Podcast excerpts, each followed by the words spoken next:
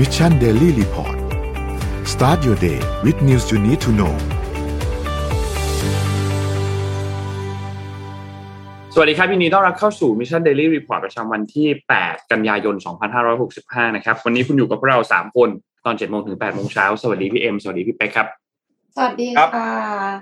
ครับ เดี๋ยววันนี้เราอัปเดต เรื่องราวต่างๆ กันหลายเรื่องเลยนะฮะ แล้วก็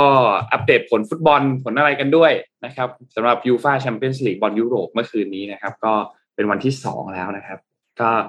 อะเดี๋ยวเราค่อยๆไปดูตัวเลขต่างๆครับโดยเฉพาะอย่างยิ่งฮะ fanboy Apple วันนี้ไม่ต้องห่วงครับ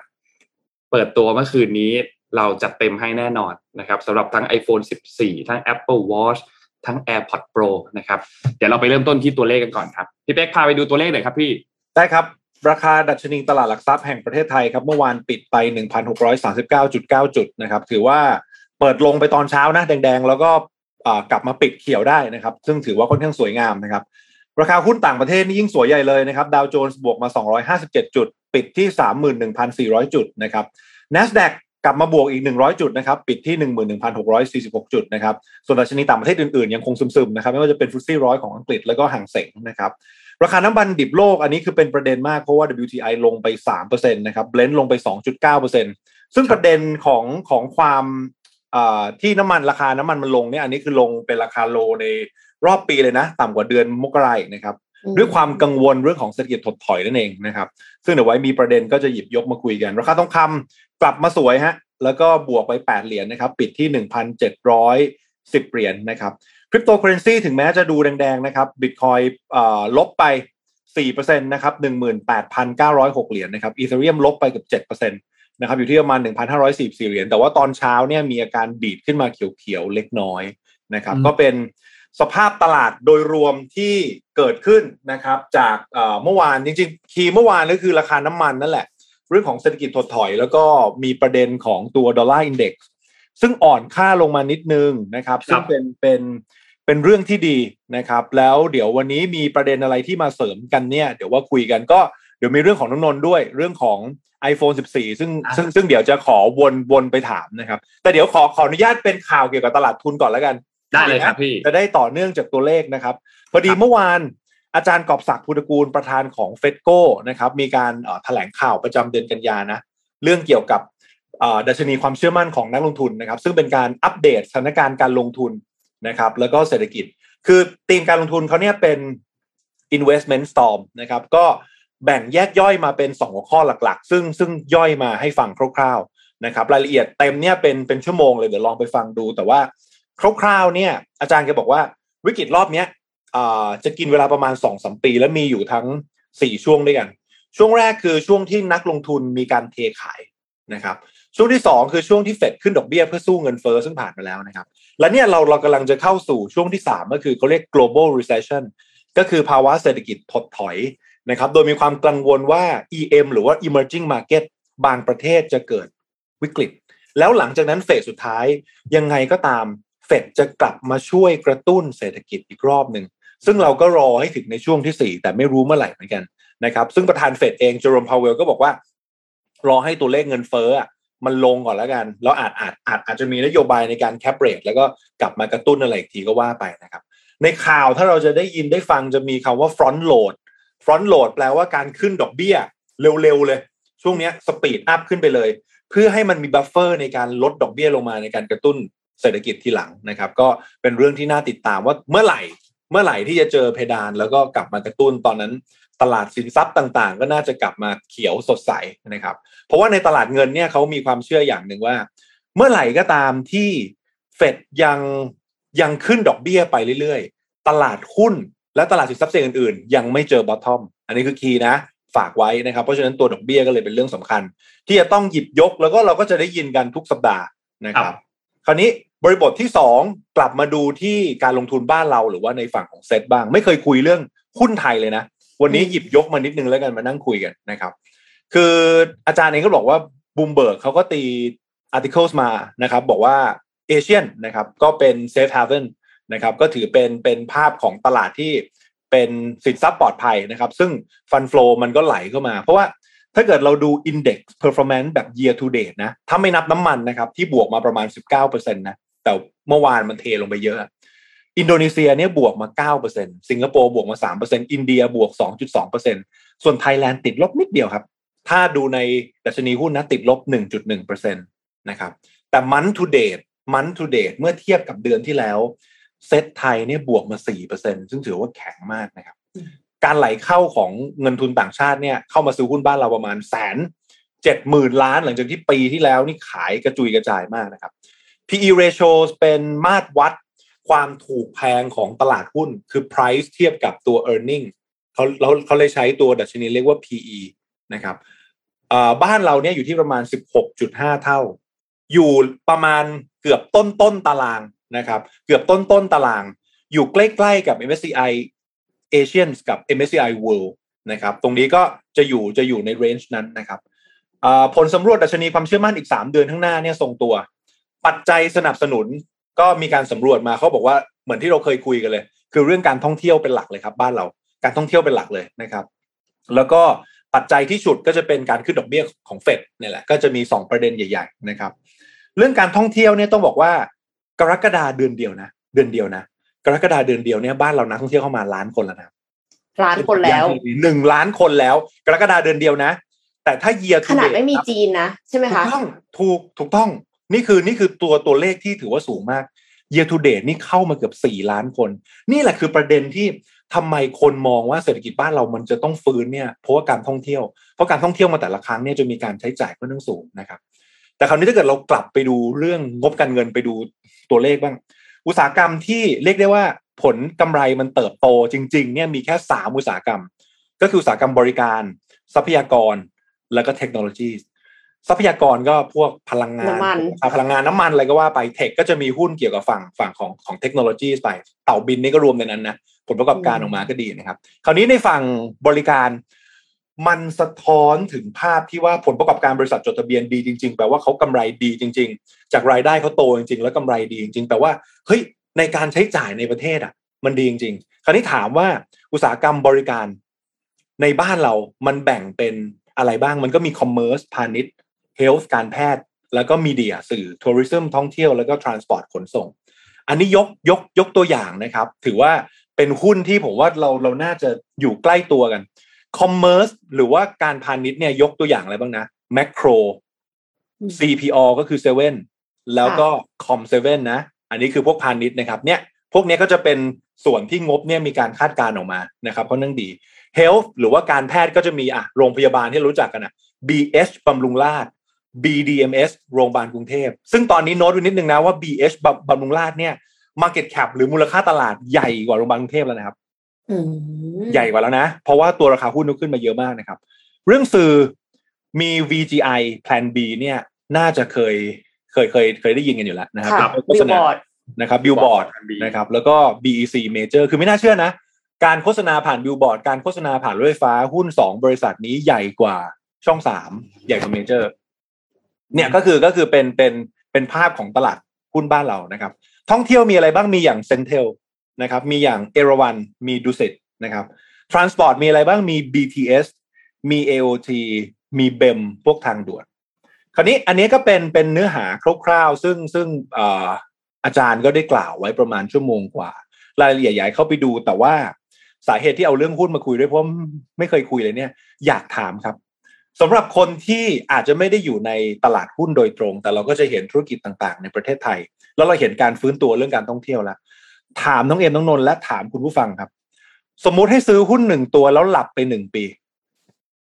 ซื้อหุ้นหนึ่งตัวหลับไปหนึ่งปี ตัวเดียวเองเหรอตื่นมาค่อยขาย ตัวเดียวเลยเหรอปีห้ามแตะตัวเดียวซื้ออะไรครับ ไม่ได้ชี้นำนะ อันนี้เป็นการถามความเห็นละถามครับซื้อ BDMs ค่ะ เพราะ เพราะว่าคือคือคิดว่ายังไงเฮลท์เนี่ยมาแน่ แล้วก็คือเอ็มรู้สึกว่าไอ้ที่ว่าบริการอะไรใด ๆ ก็ตามเนี่ย เอ็มไม่รู้ว่าในอนาคตอะเศรษฐกิจ recession เนี่ยมันจะรุนแรงขนาดไหน แต่ว่าไม่ว่ามันจะรุนแรงขนาดไหน คือ คือคำว่ารุนแรงขนาดไหนมันอาจจะกระทบท่องเที่ยวมันอาจจะกระทบบริการอื่น ๆ มันอาจจะกระทบคอมเซเว่นคือมันอาจจะกระทบสิ่งที่มันฟุ่มเฟือยทั้งหลายอะแต่ว่ายังไงเฮลท์เนี่ย คือจะเป็นจะตายคนก็ต้องจ่ายเงินเพื่อที่จะรักษาสุขภาพร่างกายของตัวเองเพราะฉะนั้นนะมันมันไม่สามารถคอมเพลมไพร์ได้ แล้วก็ชาวต่างชาติอะ พวกที่มาจากอาหรับอะไรเงี้ยค่ะเขาก็คือเข้ามารักษาในเมืองไทยเยอะมาก แล้วก็เลยคิดว่ายังไงอะโรงพยาบาลเนี่ย ต้องยังไงก็ยังมาอยู่ ทีนี้ก็ต้องมาคิดว่า บำรุงราชหรือ BDMS อืมอืมแต่ว่าเอ็มก็แบบไม่ได้ไม่ได้รู้เยอะขนาดนั้นว่าอืมบำรุงราชเนี่ยเขาทำอะไรอีกบ้าง นอกจากโรงพยาบาลบำรุงราชเองอืมอืมแล้วพี่ปิ๊กบอกว่าตอนเนี้ย Market Cap เขาใหญ่กว่าไปแล้วอืมดังนั้นเอ็มก็เลยคิดว่าเอ่อ BDMS น่าจะยังถูกกว่า เหมือนกับว่า PE น่าจะยังถูกกว่าถ้าเทียบกับบำรุงราษฎร์เดาเอา เอ็มก็เลยคิดว่าซื้อ BDMS ค่ะ อะโอเคนะครับ ก็ BDMS โดยโค้ชเอ็มนะครับโค้ชเอ็มแนะนำประจำวันอะโค้ชนนท์ว่าไงครับ นนท์ขอคิดเสียงดังหน่อยว่าถ้าหนึ่งปีนับจากตรงเออหนึ่งปีเนี่ยห้ามแตะเลย นับจากตรงนี้นนท์จะซื้อหุ้นที่เป็นสายการบิน ที่เกี่ยวข้องกับอืมที่เกี่ยวข้องกับการบิน อาจจะมีอะไรอะ AOT เหรอครับ สนามบินนะ อ่าอ่าอ่าที่เกี่ยวข้องกับพวกแบบอืมพวกแบบโซนการบินอะไรอย่างเงี้ย แต่ว่าถ้าถ้าคือโอเคนนนท์คิดว่าในหลังจากเนี้ยนักท่องเที่ยวจะกลับมาไงเพราะว่า เราก็หวังว่าจีนจะปล่อยนักท่องเที่ยว อันนี้ก็เป็นอันนี้เป็นความหวังแรกแล้วกัน แล้วเราก็หวังอันอื่น ๆ ว่าโอเค หลังจากนี้สายการบินจะเริ่มมีจำนวนเที่ยวบินเยอะขึ้นนักท่องเที่ยวชาวต่างชาติกลับมาเยอะขึ้น เพราะว่าตัวเลขในปีนี้แม้ว่าจะมากกว่าที่คาดไว้เนี่ย แต่ว่าก็ยังถือว่าน้อยมากถ้าเทียบกับช่วงก่อนโควิด เพราะฉะนั้นมันยังมี room สามารถที่จะให้นักท่องเที่ยวเข้ามาได้อีกเยอะ ซึ่งก็สร้างน่าจะสร้างเม็ดเงินให้กับหลาย sector แหละแต่อีกอันหนึงครับพี่เป๊กที่ ที่คิดว่าอาจจะไม่ได้ อาจจะไม่ได้ดีมากขนาดนั้นคือ พวกหุ้นที่เป็นรถยนต์ไฟฟ้าอะไรอย่างเงี้ยต่อ EV นะ ที่ไปเล่นกับทีม EV ทั้งหมดนะคิดบ้านเราก็เยอะนะ ที่คิที่ดไปว่าจอย อาจจะไม่ได้ดีขนาดนั้น เพราะว่าหนึ่งคือเมื่อคืนมีมีมีนะมีช่วงหนึ่งที่ราคาน้ำมันร่วงเยอะมากราคาน้ำมันร่วงไปเยอะมากหนึ่งในสาเหตุอันหนึ่งก็คือคนกังวลเกี่ยวกับเรื่องของ recession ด้วยอืมเพราะว่าเมื่อไหร่ก็ตามที่คนกังวลเรื่อง recession เนี่ยมันจะไปเห็นถึงภาพที่แบบ โห เศรษฐกิจทุกอย่างมันถดถอยหมด ความต้องการในการใช้น้ำมันทุกอย่างมันลดต่ำลงไป คนกังวลพอคนกังวลตลาดกังวลเรื่องนั้นเมื่อวานนี้ราคาน้ำมันก็ร่วงลงไปเยอะพอสมควรเลยซึ่งอันนี้โนว่าเนี้ยน่าเป็นห่วง เพราะฉะนั้นเลยคิดว่าหนึ่งปีหลังจากนี้ ถ้าหากว่าสถาสถานการณ์เรื่องของน้ำมัน สถานการณ์เรื่องของ recession ยังไม่ค่อยดีนะว่าหุ้น EV อาจจะอาจจะมี question mark เยอะหน่อยสำหรับนนท์นะอืมโอเคโอเค น่าสนใจครับสิ่งนี้แหละเขาเรียกว่า qualitative analysis คือการวิเคราะห์ปัจจัยเชิงคุณภาพ เพราะว่าจริง ๆ แล้วคนที่อยู่ในวงการเองบางทีก็อาจจะมองไม่เห็นมุมมองพวกนี้ แต่พอเราเอามุมมองคนนอกเข้ามาเนี่ยเราก็สามารถมองได้ ซึ่งแปลว่าอะไรครับ จากมุมมองตรงเนี้ยมันมันแปลว่าทุกคนเนี่ยสามารถเข้ามาลงทุนได้ถ้าเกิดมีความรู้ในเบื้องต้นนะครับคราวนี้จากจากผลสำรวจเพิ่มเติมให้นิดนึงแล้วกันไหนๆมาถึงตรงนี้แล้ว กลุ่มหุ้นที่ได้รับความนิยมมากที่สุดจากการสำรวจนะ อันดับหนึ่งปรากฏว่าเป็นกลุ่มแบงก์ครับกลุ่มธนาคารอ่าเขามองว่าเกิด น่าจะมีโอกาสในการเกิด transformation หลาย ๆ อย่างในหุ้นแบงก์บ้านเรา เพราะว่ามัน movement มันค่อนข้างเข้มข้นเนาะในปีที่ผ่านมาในหลาย ๆ แบงก์นะครับ แล้วก็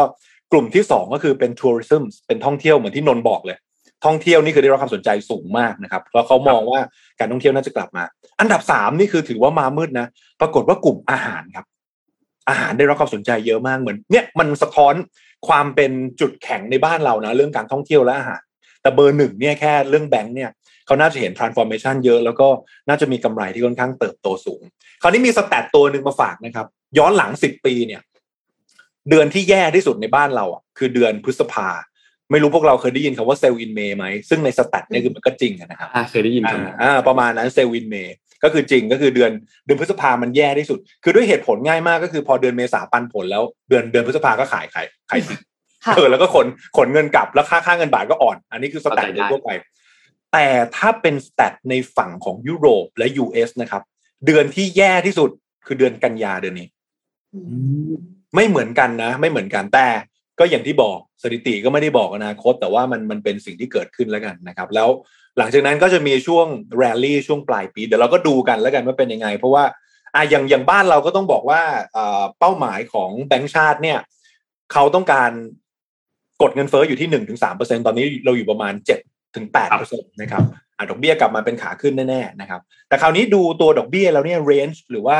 range คร่าวๆของดอกเบี้ยในบ้านเราเนี่ยปกตินะ ปีนี้ก็หรือปีหน้าเนี่ยหนึ่งจุดสองห้าถึงหนึ่งจุดห้าเต็มที่ไม่น่าจะเกินประมาณสองเปอร์เซ็นต์ซึ่งเป็นค่าเฉลี่ยในสิบปีย้อนหลังนะครับ เพราะฉะนั้นก็ไม่ต้องไม่ต้องกลัวมากว่าจะโอ้ขึ้นแรงจนมีปัญหานะครับ คราวนี้ก็ต้องติดตามกันแล้วกัน เพราะว่าข่าวของกรงงจะมีกลับมาอีกที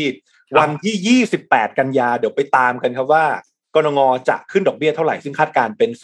0.25 ครับน้องนนท์เอมครับครับอะข่าวเช้ามาเราก็ลากยาวเลยครับค่ะหนูว่าเป็นค่ะเซสชันที่สนุกนะพี่เป๊กนนท์ชอบเวลาที่พี่เป๊กชวนวิเคราะห์ชวนคิดว่าแบบ เอ๊ยยังไงดี แล้วยิ่งมีเฉลยด้วย ไม่มีเฉลยเออด้วยมันเป็นคำถามปลายเปิดที่ไม่มีเฉลยด้วย ไม่แต่ในที่สุดก็คือมีเฉลยว่าคนอื่นเขาคิดยังไงคือหมายถึงว่าเราคิดยังไง แล้วก็คือคนอื่นคิดยังไงอะสรุปว่าไม่มีใครแทงตัวเดียวกับเอ็มเลยนะเออไม่แต่ว่าแต่ว่าพี่พี่เองก็มองมองมองมองมองคล้ายๆกันนะเพราะคิดว่าอันนั้นนะเขาเรียก recession proof stock ค่ะซึ่งส่วนใหญ่แล้วหุ้นกลุ่มโรงพยาบาลหรือว่า sector โรงพยาบาลเนี่ยมันจะมาตอนภาวะเศรษฐกิจถดถอยซึ่งเป็นเรื่องที่ถูกต้องเพราะว่าอะไรตอนเศรษฐกิจถดถอย ราคาหมอราคายาไม่ลดนะครับ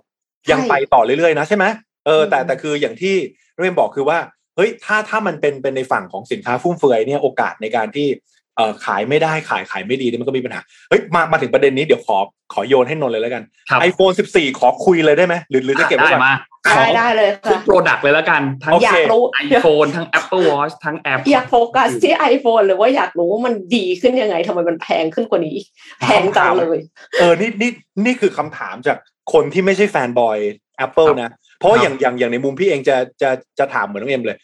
เฮ้ยทำไมเดี๋ยวนี้ราคามือถือมันไม่ถูกนะครับ ใช่โหยราคามันไปหกเจ็ดหมื่นคือจากจากเมื่อก่อนพี่ใช้เครื่องละประมาณสองหมื่นนี่รู้สึกแพงมากนะรู้สึกไฮโซมากแล้ว ตอนนี้ประมาณหกเจ็ดหมื่นแล้วก็อะถ้าเรามองจากข้างนอกเข้าไป มันต้องปรับกล้องอันหนึ่งนะค่ะกล้อง storage ค่ะ แล้วก็ดีไซน์ระบบประมวลผล เออ chipset อะไรประมาณเนี้ย processor ต้องเร็วขึ้น ต้องคราวนี้ทำอะไรได้หลาย ๆ อย่างมากขึ้น จริงหรือเปล่า เออ ถามถามแฟนบอยหน่อยวิอ่าเคราะห์หน่อย iPhone 14 มีได้อะไรให้เราเซอร์ไพรส์บ้างครับ ได้ได้ได้ก่อนไป iPhone 14 นนท์อยากพาทุกท่านไปแบบพร้อมกับที่ทีมคุกพาเปิดตัวผลิตภัณฑ์เมื่อคืนนี้เลย เมื่อคืนนี้เป็นการเปิดตัวอันหนึ่งที่น่าสนใจมากของ Apple ปกติเนี่ย เวลาเขาเขามีงานเปิดตัวแบบนี้เนี่ย มันก็จะเริ่มต้นจากทีมคุกมาทักทายอยู่แล้วใช่ไหมครับ แต่ทีมคุกก็จะบอกว่าอ่าเดี๋ยววันนี้เราจะไปเริ่มต้นกันที่ Product A B C แล้วเขาก็ค่อยๆไปทีละอัน แต่เขาจะไม่บอกนะว่าวันนี้มีอะไรบ้าง ปกติเขาจะไม่บอก แต่เมื่อคืนเนี้ย เขาเริ่มต้นมาด้วยประโยชน์ที่บอกเลยว่า วันนี้เราจะพูดถึง 3 Product คือ Apple Watch AirPods Pro AirPods เขาใช้คำว่า AirPods แล้วก็ iPhone แล้วเขาก็ไปเริ่มต้นกันที่ตัว Apple Watch ก่อน งั้นนนขอพาไป Apple Watch ก่อนแล้วเดี๋ยวเราปิดท้ายด้วย iPhone เหมือนกับโอเคทีมคุกเลย Apple Watch เมื่อวานนี้เนี่ยเปิดตัวกัน 3 รุ่นครับ รุ่นแรกก็คือ Apple Watch ตัวซีรีส์8ก็คือเป็นซีรีส์ล่าสุดของเขา อันที่ 2 คือตัว SE ที่จะเรียกว่าเป็นตัวประหยัดก็ได้ ตัวที่ถูก แล้วก็ตัวสุดท้ายที่คนน่ะ ก็เขาเรียกว่าเดาชื่อกันไปเดาชื่อกันมา เพราะว่ามีข่าวลือว่า Apple Watch ปีนี้จะเปิดตัว 3 รุ่น เดาชื่อกันไปว่าจะเป็น Apple Watch Pro ไหมจะเป็นอันนู้นอันนี้ไหมแต่สุดท้ายเนี่ย ชื่อที่เปิดตัวมาคือ Apple Watch Ultra มันต่างกันยังไงทั้ง 3 ตัวเดี๋ยวน้องค่อยๆเล่าให้ฟังครับ ปีนี้เนี่ยตัวแรกคือตัว Apple Watch Series 8 เนี่ยนะครับค่าตัวจอเนี่ยมันจะปรับนิดนึงให้มันเต็มขอบมากขึ้น แล้วก็จอมันก็จะมีความสว่างมากขึ้น สว่างมากขึ้นในที่นี้มันดียังไง มันดีตรงที่ เวลาคุณอยู่มืดมืดไม่เป็นไรหรอกไม่มีมันไม่ค่อยมีผลอะไรมากหรอกแต่เวลาคุณอยู่ที่กลางแดดสว่างมากๆเนี่ยบางทีเรายกนาฬิกาขึ้นมาดูมองไม่เห็นครับเพราะจอมันสว่างไม่พอมันสู้แสงข้างนอกไม่ไหว อันนี้ก็ทำให้จอมันสว่างมากยิ่งขึ้น และที่สำคัญคือสำหรับผู้หญิงครับ รอบนี้ Apple ชูเรื่องชูเรื่องออสุขภาพของผู้หญิงขึ้นมาเยอะมาก เพราะว่ามันมีการวัดเซนเซอร์ วัดอุณหภูมิที่เป็น temperature sensor เพิ่มเติมเข้ามาใหม่ ซึ่งในที่นี้เนี่ยมันสามารถที่จะตรวจวัดช่วงเวลาไข่ตกเอ่อตรวจวัดช่วงรอบเดือนของผู้หญิงได้อย่างแม่นยำมากยิ่งขึ้นนะครับ และที่สำคัญก็คือเรื่องแบตเตอรี่ครับที่เพิ่มตัวโหมดอันหนึงขึ้นมาคือ low power mode ดูเหมือนจะเป็นนวัตกรรมใหม่นะฮะแต่จริงๆแล้วเนี่ยในไอโฟชาวนบ้านก็เขามีมีนะนานแล้วในไอโฟนก็มีตั้งนานแล้วนะไอตัว low power mode ที่แบตเตอรี่ข้างบนขวาบนมันจะเป็นสีส้มๆเนี่ยนะครับ แต่เนี้ยเพิ่มเข้ามาในตัว Apple Watch ด้วยเพื่อให้แบตเตอรี่เนี่ยมัน มีความเขาเรียกว่าถึกมากขึ้นอะอึดมากขึ้น แบตอึดมากขึ้นนะครับ และอีกอันหนึงก็คือที่ Apple เขามีอยู่แล้ว ก่อนหน้านี้คือตัว fall detection เวลาเราซื้อตัว Apple Watch ให้กับผู้สูงอายุใส่ แล้วถ้าผู้สูงอายุเขาล้มหรือเราเขาอะไรขึ้นมาเนี่ยนะครับ มันจะส่งสัญญาณโทรออกไปหาตัวเบอร์ emergency call ไม่ว่าจะเป็นตัวเราตั้งเบอร์ emergency ว่าเป็นอาจจะเป็นเราเอง หรือตั้งเบอร์ emergency ว่าเป็นแบบรถพยาบาลอะไรเงี้ยมันก็จะโทรออกไปทันที นะครับแต่ว่ารอบนี้เนี่ยเขาเพิ่มฟีเจอร์ใหม่มาอีกอันหนึงคือตัว crash detection ตัว crash crash detection ตัวนี้เนี่ยมันจะเป็นเซ็นเซอร์ที่เพิ่มเข้ามาครับ มันสามารถที่จะตรวจจับตัวอุบัติเหตุรถยนต์ได้ ว่า เอ๊ะ คุณเกิดเหตุรถชนหรือเปล่า ถ้าคุณเกิดเหตุรถชนเนี่ย มันจะเด้งขึ้นมาเลย ว่าเฮ้ยคุณอยู่ในอุบัติเหตุหรือเปล่า ถ้าเราไม่ได้มีการกดอะไร มันจะมีให้กดนะครับ ว่าเออใช่ผมเกิดอุบัติเหตุแต่ผมโอเค หรือว่าเปล่าผมไม่ได้เกิดรถชนมันก็จะเก็บข้อมูลไป แต่ถ้าคุณไม่ได้กดอะไรเนี่ย สักพักเนี่ยมันจะเริ่มมันจะคิดแล้วว่าคุณเกิดอุบัติเหตุ แล้วมันจะโทรหาหมดสติ emergency เพื่อที่จะขอความช่วยเหลือมาให้คุณนะครับ ซึ่งก็ราคาเปิดตัวเนี่ยนะครับ คิดว่าในไทยเนี่ยนนยังนนยังไม่เห็นราคาในไทยนะพอดีว่านนเมื่อคืนนนดูจากเปิดตัวพร้อม ๆ ทุกท่านนั่นแหละยังไม่ได้เช็คราคาในไทย แต่ว่าเริ่มต้นของตัว Apple Watch Series 8เนี่ยจะอยู่ที่ 399 นะครับ แล้วก็ตัวที่เป็นเซลลูล่าเนี่ยจะ 499 ราคาเริ่มต้นนะ ส่วนอีกอันหนึงคือตัว SE ครับ SE เนี่ยมีพวก core feature หลักเหมือนกับตัว Apple Watch Series 8 เลย พวก crash detection ตัวใหม่เนี่ยก็ยังคงมีเข้ามาอยู่นะครับ โดยภาพรวม SE คล้ายๆ กับตัว Series 8แหละ แต่ว่าจะลดในเรื่องของแบตเตอรี่ตัวหน้าจออาจจะเล็กกว่านิดหน่อยนะครับ พวกฟีเจอร์ต่างๆ เนี่ยอาจจะไม่ได้ดีเท่ากับตัว Series 8 แต่โดยภาพรวมเราคิดว่าถ้าใครไม่เคยมี Apple Watch เลยเนี่ย อันเนี้ยก็เป็นตัวเริ่มต้นที่หนูคิดว่าน่าสนใจ ส่วนตัวที่คนสนใจมากที่สุดเลยคือ Apple Watch Ultra เพราะเปิดตัวเป็นครั้งแรกคำว่า Ultra มันต้องเป็นอะไรที่มันแบบ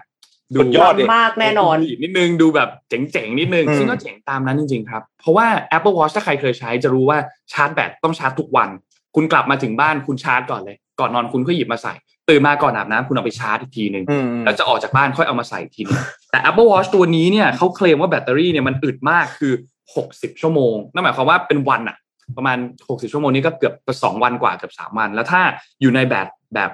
อยู่ในโหมดแบบ low low power mode เนี่ยเหมือนจะไปได้ถึงเกือบ 90 ชั่วโมงนะครับ ซึ่งมันจะเหมาะกับคนที่เป็นพวก explorer ครับ เป็นนักเดินป่า เป็นคนที่แบบออกกำลังกายหนัอะกแคๆมป์เป็นแบบ elite at elite athlete อย่างเงี้ยครับ ที่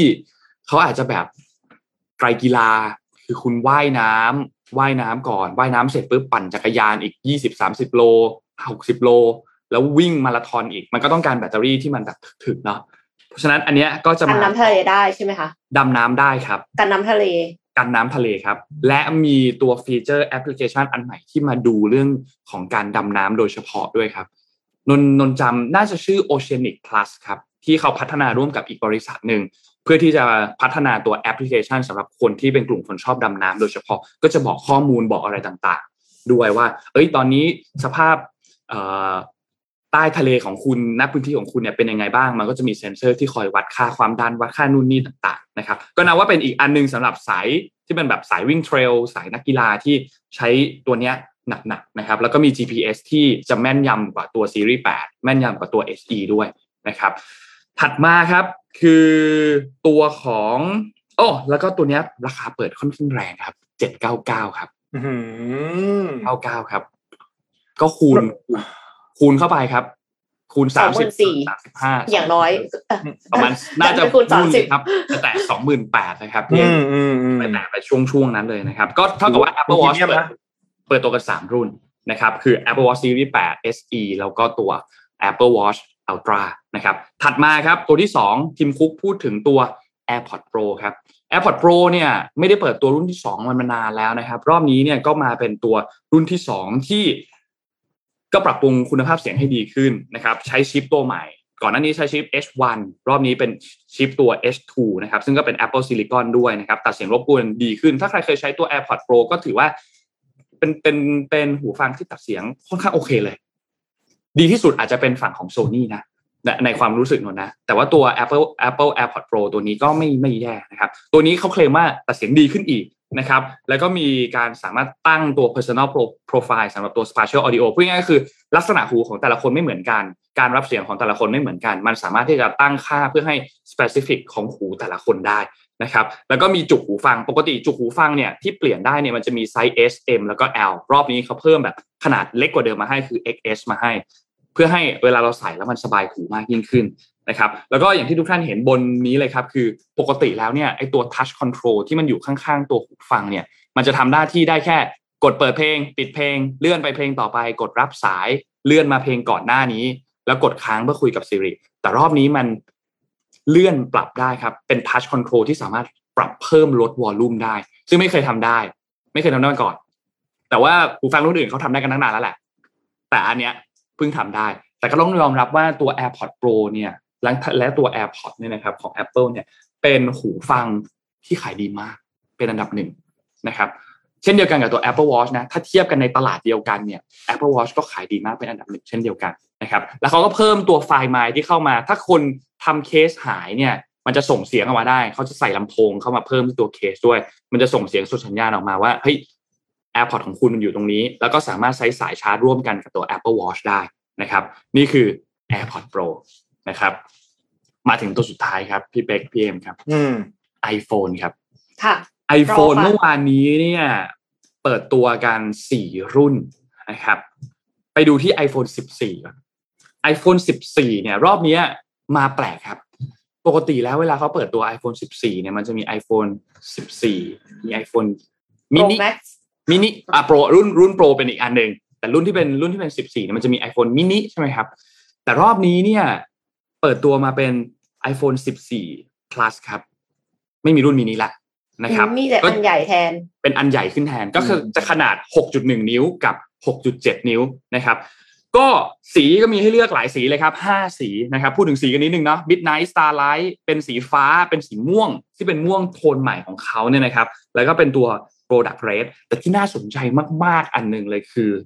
ใช้ชิปเดิมครับ คือ A15 ครับ ไม่เปลี่ยนชิป ยังคมันงมันใช้น่าชิปสนใจยังไงนะคะใช้มันน่าสนใจชิปตรงที่ Apple เปลี่ยนชิปทุกครั้งครับค่ะที่เขาเปลี่ยนรุ่น iPhone ถ้าคุณขยับจาก 11 มา 12 12 มา 13 เปลี่ยนชิปตลอดไม่เคยใช้ชิปตัวเดิม แต่รอบนี้เนี่ยใช้ชิปเดิม แต่ว่าเพิ่ม GPU core ขึ้นมาเป็น5 core นะครับเมื่อวานนี้ก็คนก็พูดถึงกันเต็มอินเทอร์เน็ตเลยครับอืมว่าคำพูดแรกเลยที่พูดเลยคือ เฮ้ยกักอะอืมทำไมกักอะรอบนี้ทำใช่ไมกักอะไม่ถูกคนเลย คนก็แบบเฮ้ยโหคุณกักหรือเปล่าอะไรอย่างเงี้ย แต่ว่าอะเอาละเขามีอะไรมาเพิ่มบ้างนะครับ รอบนี้รอบอันแรกเนี่ยนะครับ ก็คือตัวกล้องกล้องยังเหมือนเดิม ความละเอียดก็เท่าเดิม แต่ตัว F เนี่ยเพิ่มมากขึ้น F ในที่นี้เขาเรียกว่าเป็นค่าของรูรับแสงพูดง่ายๆก็คือคำว่าต่ำลงสิเพิ่มขึ้นในที่นี้ก็คือการถ่ายเลขต่ำลง เลขมันเลขมันจะต่ำลงถูกต้องครับพี่เอ็มพูดง่ายๆก็คือมันจะทำให้คุณถ่ายรูปในที่ที่มันแสงน้อยดีขึ้น ภาพที่ออกมามันอาจจะมีความหน้าชัดหลังเบลอร์ที่มันแบบสวยมากยิ่งมีขึ้น bokeh อย่างนี้นะอ่าที่มีป็น bokeh มากยิ่งขึ้นอ่าแล้วก็มีใช่ตัวแบบเทคโนโลยีต่างๆ ที่เขาใส่เข้ามาเพิ่มเติม เพื่อให้มันมีแบบ auto focus ดีขึ้น ถ่ายแสงน้อยได้ดีขึ้นนะครับ คุณภาพภาพที่คุณได้มา ก็จะค่อยๆดีมากยิ่งขึ้นเรื่อยๆนะครับ ส่วนอีกอันนึงที่น่าสนใจมากก็คือตัว Action Mode ครับ Action Mode เนี่ยมันคือโหมดถ่ายวิดีโอที่ ปกติแล้วเนี่ยนึกภาพวิดีโอที่ใช้คนกล้องที่ใช้กันสั่นกับไม่ใช้กันสั่นคือถือเดินเองเนี่ยมันจะมีความสั่นมากกว่าเยอะใช่ไหมครับ อันเนี้ยเขาเพิ่ม Action Mode ขึ้นไป เพื่อให้สามารถที่จะถ่ายมือเปล่าได้ดีขึ้น คือภาพมันก็จะนิ่งมากยิ่งขึ้นนะครับ อันนี้อยากให้ทุกท่านไปหาวิดีโอดูเลย เพราะว่ามันเห็นชัดมากเลย เหมือนกับเวลาที่ใช้กล้องแล้วมีตัวแบบกันสั่นเข้ามาเพิ่มช่วยเหลือ แต่มันก็จะ crop ภาพให้มันแคบลง เพื่อที่จะเหมือนคำนวณภาพแล้วสุดท้ายแล้วเนี่ยวิดีโอมันจะดูนิ่งมากยิ่งขึ้นนะครับ แต่อีกอันหนึงที่โดนเสียงโห่นะครับโดนเสียงโห่นนท์ได้ข้อมูลนนท์ก็ตามทวิตเตอร์ของ creator หลาย ๆ ท่านอยู่แล้วเขาก็บอกว่าตอนที่เปิดตัวอันเนี้ยในงานเนี่ยพวกนักข่าว creator ต่าง ๆ ที่ไปในงานแถลงข่าวของ Apple อะโหมากเลยก็คือถาดซิมครับปกติ iPhone โทรศัพท์เนี่ยมันจะมีถาดซิมอยู่ข้าง ๆ ใช่ไหมกดออกมาอืมแล้วถาดซิมออกมาใช่ไหมครับอืม ตัวถาดซิมเอาออกครับสำหรับที่สหรัฐนะ เอาออกแล้วใช้เพียงแค่ตัว eSIM อย่างเดียวนะครับ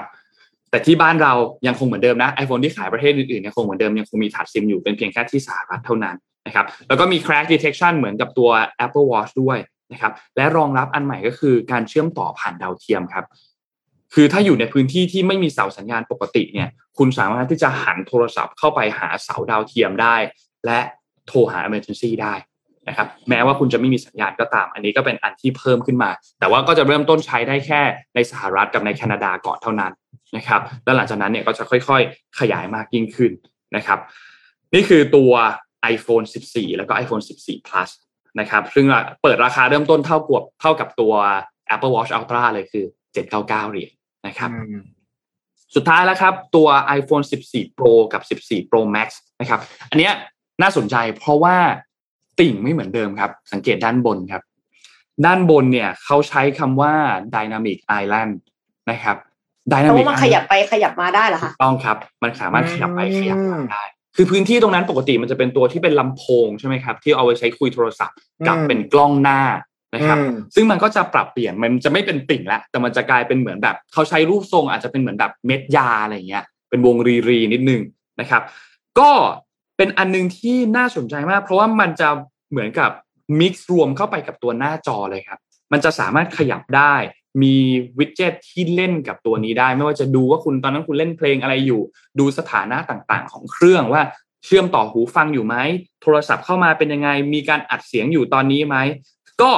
ก็น่าสนใจนนนนคิดว่า เป็นอันนึงที่คนอะแซว Apple เยอะก่อนหน้านี้ที่เปิดตัวขึ้นมาแล้วมันเหมือนมันมีติ่งเล็ก ๆ อยู่ข้างบนใช่ไหมครับตอนนั้นเป็นตัว MacBook นะครับแต่ว่ารอบนี้เนี่ยก็ถือว่าออกแบบมาได้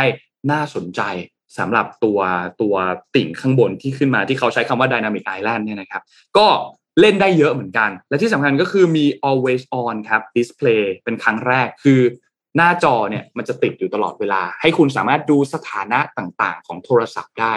นะครับที่อยู่ด้านที่อยู่ในหน้าจอโทรศัพท์เนี่ยนะครับก็ก็นับว่าเป็นอีกอันหนึงที่เพิ่มเติมขึ้นมาใหม่นะครับแต่ว่าเขาจะ drop ตัว refresh rate ของหน้าจอให้มันแบบกินแบตเตอรี่น้อยๆ นั่นแหละนะครับแล้วก็ไทยเนี่ยได้รับเป็น tier หนึ่งด้วย คือสั่งเปิดตัวได้ตั้งแต่วันที่ 9 กันยาเลย สั่งของได้ แต่ของน่าจะเริ่มส่งกันเนี่ยในวันที่ 16 กันยา แล้วก็มีขายหน้าร้านน่าจะเริ่มต้นที่ Apple Store ที่ไทยก็จะมีที่ไอคอนมีที่ Central World น่าจะเริ่มเปิดขายกัน ราคาของ เอ่อ iPhone 14 Pro แล้วก็ Pro Max เนี่ยเริ่มต้นที่ 999 เหรียญนะครับราคาไทยเนี่ยก็ออกแล้วเหมือนกัน iPhone 14 เริ่มต้นที่ 32,900 แล้วก็ iPhone 14 Pro เนี่ยเริ่มต้นที่ 41,900 นะครับก็เป็นการเปิดตัวอย่างเป็นทางการละกันของตัว Apple เมื่อคืนนี้นะครับ อาจจะยาวนิดนึงนะ โทษทีนะครับอะต้องถามต้องถามแฟนบอยว่า สมมติมีอันใหม่มาอย่างเงี้ยครับ ปกติซื้อทันทีไหมหรือว่า เฮ้ยจริง ๆ เราก็มีหลักเกณฑ์ในการในการซื้อหรือว่าอย่างอย่างนนเองเนี่ย เอ้ยมันมันมีไหมหนึ่งสองสามที่เราจะเอาเอาไม่เอา หรือต้องเอาอยู่แล้ว iPhone ก่อนนะอ่าถ้าถ้าถ้าเป็น iPhone นะครับสำหรับนนท์นะ ตอนนี้ปัจจุบันนนท์ใช้ iPhone 11 อันนี้คือ 14 รู้สึกว่านนท์รู้สึกว่ายังไม่ต้องเปลี่ยนในความรู้สึกนะอืมแม้ว่าจะมีการถามอัปตั้เกงรหลาดยรุ่นแล้วนะมีการอัปเกรดมามาหลายรุ่นแล้วล่ะนนท์ก็เออรู้อสึกเออยังไม่ได้อัพไม่ยังไม่ได้อยากที่จะอัปเกรด เพราะว่าการใช้งานของเราด้วยแหละ เราไม่ได้ใช้งาน extreme เท่ากับคนอื่นๆมั้งเราใช้งานโทรศัพท์ทั่วไปก็ใช้แอปพลิเคชันทั่วไปถ่ายรูปบ้างโทรศัพท์บ้างคุยนู่นคุยนี่บ้างใช้ไลน์ใช้อีเมล ใช้บนโทรศัพท์บ้างซึ่ง ณปัจจุบันเนี้ยมันก็ยังทำหน้าที่ได้ดีมากอยู่ ไม่พัง อาจจะมีค้างๆบ้างนิดหน่อย แต่ว่าเปิดปิดเครื่องใหม่ก็ยังใช้ได้เราเลยมองว่าบางคนเขาก็เปลี่ยนทุกปีนะครับพี่เบคพี่เอ็มเปลี่ยนทุกปีคือราคามันอาจจะยังไม่ได้ตกมากเขาเอาเครื่องเก่าไปขายอ่าแล้วก็ซื้อเครื่องใหม่มาเขาอาจจะจ่ายเพิ่มขึ้นมาอีก อาจจะหมื่นบาทห้าพันบาทหมื่นบาทที่อัปเกรดจากรุ่น iPhone 13ขึ้นมาเป็น 14 นะครับ แต่ว่าเขาก็เหมือนจ่ายค่าใช้ปีหนึ่งนึกออกไหมครับ จ่ายค่าใช้ปีหนึ่งไปห้าพันหมื่นหนึ่งแล้วก็ซื้อเครื่องใหม่มาขายเครื่องเก่าออกไปนะครับ แต่นนนนท์อะมองว่านนท์รู้สึกว่ายังไม่ได้ยังไม่ได้ wow แบบเออเฮ้ยโหต้องเปลี่ยนแล้วขนาดนั้น เพราะว่าฟีเจอร์ต่างๆ ก็ยังเป็นฟีเจอร์ที่เราก็ยังใช้กันอยู่คล้ายๆเดิม แต่ถามว่ามันมีความอยากได้นะนึกว่าของรุ่นใหม่ออกมาทุกคนมีความอยากได้อยู่แล้วแหละอืม แต่ถ้าตัวหูฟังถ้ามีหูฟังอยู่แล้วก็ไม่ต้องซื้อครับ แต่ถ้าไม่เคยมีนกว่าก็เป็นตัวเลือกที่น่าสนใจ เช่นเดียวกันกับ Apple Watch ถ้ายังมีรุ่นเก่าอยู่นงคิดว่าถ้ารุ่นที่สี่เป็นต้นมายังไม่ต้องซื้อก็ได้ ถ้ายังมีรุ่นที่สี่นะนี่เป็นรุ่นล่าสุดคือรุ่นที่แปดถ้ายังคุณยังมีรุ่นที่สี่อยู่ ก็ยังใช้ต่อไปได้นงคิดว่าไม่มีปัญหามากขนาดนั้นอาจจะมีปัญหาเรื่องแบตเสื่อมบ้างนิดหน่อย แต่ก็ยังใช้ต่อไปได้แต่ตัวอัลตร้าสำหรับคนที่เป็นนักกีฬาหรือเป็นคนที่เดินป่า หรือเป็นคนที่ดำน้ำจริงๆอะเราใช้งานพวกนี้เยอะๆนกว่าซื้อตัวอัลตร้าก็คิดว่าน่าจะคุ้มครับ สามารถไปแข่งกับตัวในตลาดอย่างพวกอย่างการมินได้น่าสนใจเหมือนกันนะครับ สรุปจากนนท์นะฮะเออไม่ต้องซื้อครับ ถ้าใครเฮ้ยใช้ตัวฟันธงเลยเหรอโอ้โหสองอยู่สิบสามอยู่ ยังไม่ต้องซื้อครับ ยังไม่ ยังไม่ขนาดนั้นยังไม่ขนาดนั้นอืมโดยเฉพาะถ้าจะซื้ออืมสิบสี่แล้วคุณถือสิบสามอยู่นะ ยิ่งไม่ต้องซื้อเลยครับ ใกล้เคียงกันเกิน เพราะว่าชิปก็ชิปเดิมหลาย ๆ อย่าง ใกล้เคียงเดิมมากนะครับ ไม่ไม่ยังไม่ต้องอาจจะยังไม่ต้องขยับ แต่ถ้าคุณจะขยับจากสิบจากเก้าหรือจากสิบเอ็ดขึ้นมาเป็นตัวโปรนกว่าอันเนี้ยน่าสนใจ เพราะว่าก็มีการเปลี่ยนแปลงในเรื่องของตัววิดเจ็ตต่างๆ เปลี่ยนแปลงในเรื่องของตัว always on display ซึ่งก็อาจจะเป็นตัวเลือกที่น่าสนใจสำหรับใครหลาย ๆ คน อืมแสดงว่าเป็นแค่ตัว minor change เนอะ minor change นิดหน่อย เหมือนลดอะก็คือไม่ได้เปลี่ยนอะไรเยอะนะครับ ก็เลยก็เลยอาจจะแบบไม่ได้นะเพราะว่าพี่นั่งดูราคาหุ้นอยู่ มันก็ไม่ได้ตอบรับอะไรขนาดนั้นนะคือซึมซึมๆด้วยซ้ำซึมซึมซึมเออซึมซึมๆด้วยซ้ำเพราะว่าปกติแล้วพอจะเปิด product ใหม่เนี่ย คนจะคาดการณ์ว่าเฮ้ยราคามันต้องพุ่งรายได้มายอดมาอะไรอย่างเงี้ยครับเพราะนอกจากเครื่องแล้วคือเข้าใจว่า once once ที่เราเข้าไป ในในใน Ecosystem เออ มันก็จะต้องมี service มีอะไรอีกเยอะแยะถูกไหมถูกครับถูกครับเออนั่นแหละ ecosystem ของ Apple เนี่ยเข้าแล้วออกยากมากครับ เพราะว่าเออเคยได้ยินเหมือนกันเชื่อมหมดครับ MacBook iPad Apple Watch iPhone ทุกอย่างมันเชื่อมกันหมดเลย มันอืมลิงก์ข้อมูลอะไรต่างๆ หากันหมดเลย พอเข้ามาใช้แล้วจะรู้สึกว่า เออ มันเข้าได้แล้ว แล้วมันออกไม่ได้จริง ๆ มันออกยากมากอืมอืมอืมกับอีกอันนึงเนี่ยเห็นมีคอมเมนต์บอกว่าก็ใช้จนกว่าจะ อัพ iOS ไม่ได้นึกว่าอันเนี้ยก็เป็นเกณฑ์อันหนึอ๋งออ๋ออ๋อที่ดีมากเหมือนกัน เพราะว่าทุกปีมันจะมีรุ่นที่มี iOS ใหม่ แล้วมันก็จะตัด iPhone รุ่นเก่าๆไปที่แบบว่าชิปมันเริ่มไม่ไหวแล้ว ไม่สามารถที่จะรองรับระบบปฏิบัติการตัวใหม่ได้เนี่ย ก็ก็เป็นอีกเกณฑ์หนึ่งที่นนว่าคนก็ใช้กันเยอะ คืออัปอัปเดตไม่ได้แล้วอะค่อยมานั่งซื้อกันอีกทีมโอเค เดี๋ยวเดี๋ยวพอได้ยินข่าวของเรื่อง Apple เดี๋ยวขอแทรกอีกข่าวหนึ่งก่อนน้องเอ็มนะขอโทษนะ วันนี้ได้วันนี้ได้ยังไม่ได้ค่ะยินเสียงเอ็มเลยนะครับพอดีพอดีมันเป็นข่าวที่เกี่ยวเกี่ยวข้องกันนะครับเกี่ยวกับคือเรื่องของ supply chain นะครับพอดีว่าไปเจอ articles หนึ่งนะครับสำนักข่าวอาลีลังของเกาหลีนะเขาพาดหัวเลยว่า is globalization forever gone South Korean economist predicts the futures of global trade แล้วก็ economic security คือขออ่านเป็นภาษาอังกฤษนิดนึงนะครับ พอดีเนื้อหามันไม่ยาวมาก เขาบอกว่า economic security นะครับ is now the priority for the most government around the world นะ as Washington decouple from China the Biden administration has set forth its friendshoring strategies คำนี้น่าสนใจมากคำว่า friendshoring มันแปลว่าอะไรอ่าถ้าถ้าเรายังจำกันได้จริง ๆ แล้ว คุณเจเน็ตเยเลนรัฐมนตรีคลังของสหรัฐเป็นคนพูดประโยคนี้เมื่อเดือนเมษานะครับ ตอนที่ไปเข้าร่วมประชุม G20 ที่อินโด คุณเยเลนเนี่ยแกไปทัวร์ประเทศพันธมิตรนะทั้งเอเชียเลยญี่ปุ่นเกาหลีใต้นะครับ แล้วก็มีการยกประเด็นขึ้นมา หมายถึงการแก้ปัญหาห่วงโซ่อุปทาน ให้มันมีความยืดหยุ่นมากขึ้น แล้วตอนที่ไปเกาหลีใต้ ไปเยี่ยมที่ LG เนี่ยกล่าวสุนทรพจน์ โดยย้ำว่าสหรัฐและคู่ค้าที่ไว้วางใจได้เนี่ยมีความยืดหยุ่น จำเป็นที่จะต้องยืดหยุ่นด้านห่วงโซ่อุปทานผ่าน friendshoring กล่าวโดยสรุปแล้ว friendshoring หมายถึงการเคลื่อนย้ายห่วงโซ่อุปทานหรือ supply chain กลับมาไว้เฉพาะประเทศที่เป็นพันธมิตรกันเท่านั้นอืมโอ้ ตรงนี้ตรงนี้เป็นประเด็นสำคัญมาก เพราะว่ามันกระทบ supply chain ทั่วโลกเพราะเพราะอย่างนี้ครับอย่าลืมนะสงครามรัสเซียยูเครนเนี่ยมันยืดเยื้อกันมาเกินครึ่งปีแล้ว และเรื่องนี้มันมันเปลี่ยนกฎเกณฑ์เลยนะ กติกาหลาย ๆ อย่างของโลก ที่เราเคยคุยกัน ไม่ว่าจะเป็นพลังงานนะครับอะจากเดิมที่ใช้พลังงานสะอาดตอนนี้เริ่มเห็นมาใช้ถ่านหินแล้วเริ่มจะพูดถึงนิวเคลียร์กลับมาอีกทีแล้วนะเรื่องของสกุลเงินเรื่องของการกีดกันการค้าเรื่องของ supply chain friendshoring เนี่ยต้องบอกว่ามันคลิกคล้ายจะถามว่ากีดกันไหมแต่มันคือการทำธุรกิจกับพวกกันเท่านั้นนะค่ะอะเอาแบบ supply chain ย้ายมาใกเล่นล้พักเล่นพวกๆ เออประมาณนั้นอืมคนที่เป็น allies เราเท่านั้นถึงถึงถึงจะได้ supply เรา ซึ่งตอนนี้นะครับมีตัวเลขหนึ่งสหรัฐเนี่ยเขาพึ่งพาตลาด semiconductor จากจีนอะสามสิบเปอร์เซ็นต์ friendshoring ก็คือเปลี่ยนจากจีนเนี่ยเป็นเกาหลีใต้แทนมีเจ้าไหนบ้างอะก็ซัมซุง LG ถูกไหมอืมหรือการหา rare earth ซึ่ง rare earth เนี่ยเป็นเป็นแร่ธาตุหรือว่าเป็นวัตถุดิบสำคัญมากในการผลิตพวกผลิตที่เครื่องใช้ไฟฟ้าหรือว่า EV ต่างๆ ซึ่งตอนนี้ครับสหรัฐพึ่งจีนให้ประมาณ 80%คือสูงมาก คราวนี้พอเกิด frame shoring ขึ้นมา ก็จะเปลี่ยนจากจีนเป็นแคนาดา คราวนี้จะถามว่าเป็นการ deglobalization หรือเป็นการ isolation เลยไหม ก็ไม่ถึงขนาดนั้น มันเป็นแค่การแบ่งพักแบ่งพวก ซึ่งคุณคุณไหมครับ ถ้าเราจำได้เรื่องราวนี้ คือสงครามเย็นครับ เออคือหลังสงครามโลกครั้งที่สองปี1947ถึง1990 91ประมาณนั้น คือเป็นสหรัฐกับสหภาพโซเวียต อย่างนี้เลยเหมือนกันเลย เป็นหนังเรื่องเดิมนะ ที่เอามาฉายใหม่นะครับ คราวนี้สมมุติถ้าเกิดเรามองภาพนี้กันต่อเนี่ยไอการกีดการการค้าหรือว่าทำทำเฉพาะพวกกันเนี่ย ในช่วงแรกอะเชื่อว่า การหาต้นทุนราคาถูกนะการเอา source เรื่องของวัตถุดิบเรื่องของแรงงานราคาถูกจะเป็นไปได้ยาก แล้วจริง ๆ จะเอากลับมาทำประเทศตัวเองก็เป็นไปได้ยาก ลองคิดดู ถ้าเขาไปเอา source แรงงานหรือสร้างโรงงานในการผลิต iPhone กลับมาที่ US ทั้งหมด เอาความเอาความเป็นจริงมันเป็นไปได้ยากมากนะอืมมันมันทำแทบไม่ได้นะครับ เรื่อง cost นะ เพราะฉะนั้นมันมันเลยกลายเป็นว่าจากเทรนด์ตรงเนี้ยการที่โลกเราจะกลับไปสู่ราคาสินค้าและบริการต่ำเหมือนเดิมอะแทบจะเป็นไปไม่ได้ เพราะฉะนั้นเราจะเห็นการเปิดตัวไม่ไม่ว่าจะเป็นของ Apple หรือแบรนด์อะไรก็ตาม ราคามันต้องสูงขึ้นแน่นอน ไม่แทบแทบจะไม่มีทางในการกลับมาเท่าเดิมเลยด้วยด้วยเทรนด์ตรงนี้ครับนะ ซึ่งซึ่งตรงนี้เป็นเป็นภาพสำคัญแล้วก็แต่คือต้องต้องบอกว่า พอเรื่องนี้มัน stable ไปสักพักหนึ่งแล้วเนี่ย พอมันปรับโครงสร้าง supply chain ได้แล้วเนี่ยไอ้ปัญหาเรื่อง supply shock อะไรก็ตาม มันน่าจะหายไป จริง ๆ นะครับ มีสปีชของปูตินอันหนึ่งน่าสนใจมากเขาบอกว่า the the the economies of imaginary wealth is being inevitably replaced by the economic of real and hard asset